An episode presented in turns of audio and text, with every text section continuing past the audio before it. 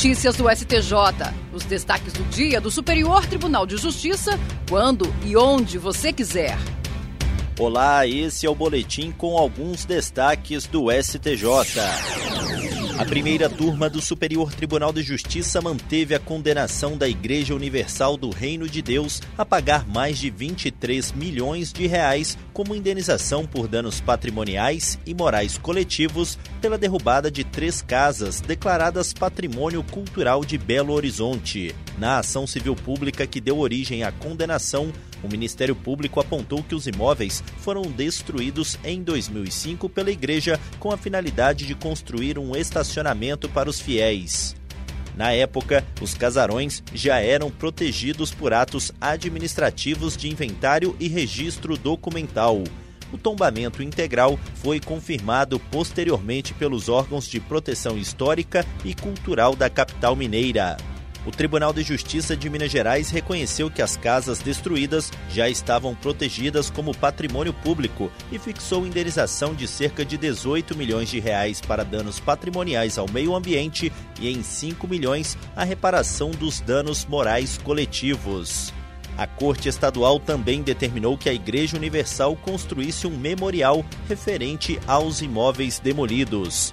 No STJ, a Universal questionou a falta de intimação sobre o laudo técnico do Ministério Público e reiterou que não poderia ser condenada porque as casas foram derrubadas quando o processo legal de tombamento ainda não existia. O colegiado da primeira turma negou o provimento ao recurso. O relator, ministro Sérgio Cuquina, destacou que a falta de intimação referente à nota técnica deveria ter sido alegada na primeira oportunidade, sob pena de preclusão.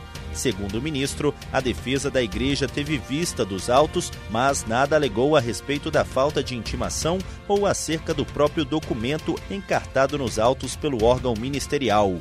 Cuquina ressaltou ainda que o processo de tombamento já estava em curso no momento das demolições. A quinta turma do Superior Tribunal de Justiça reforçou o entendimento de que a prisão preventiva do réu não pode ser decretada apenas com fundamento no fato de ele não ter sido localizado sem a demonstração de outros elementos que justifiquem a medida. No caso analisado, o réu foi citado por edital, já que não havia sido encontrado para citação pessoal e não respondeu à acusação nem constituiu advogado, sendo considerado em local incerto.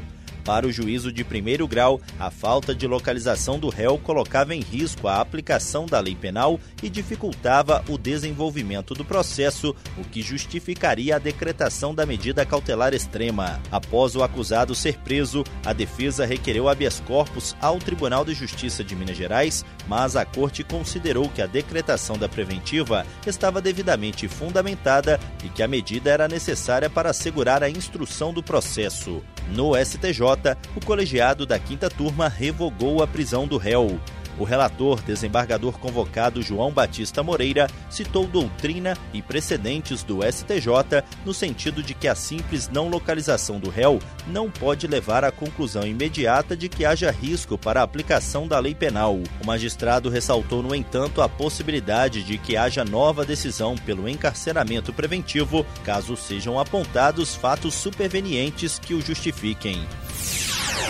A primeira sessão do Superior Tribunal de Justiça vai decidir sobre o rito dos recursos repetitivos sobre a natureza jurídica dos planos de opção de compra de ações de companhias por executivos, se atrelada ao contrato de trabalho ou se estritamente comercial, para determinar a alíquota aplicável ao imposto de renda, além do momento de incidência do tributo. A questão está cadastrada como tema 1226 e tem como relator o ministro Sérgio Cuquina.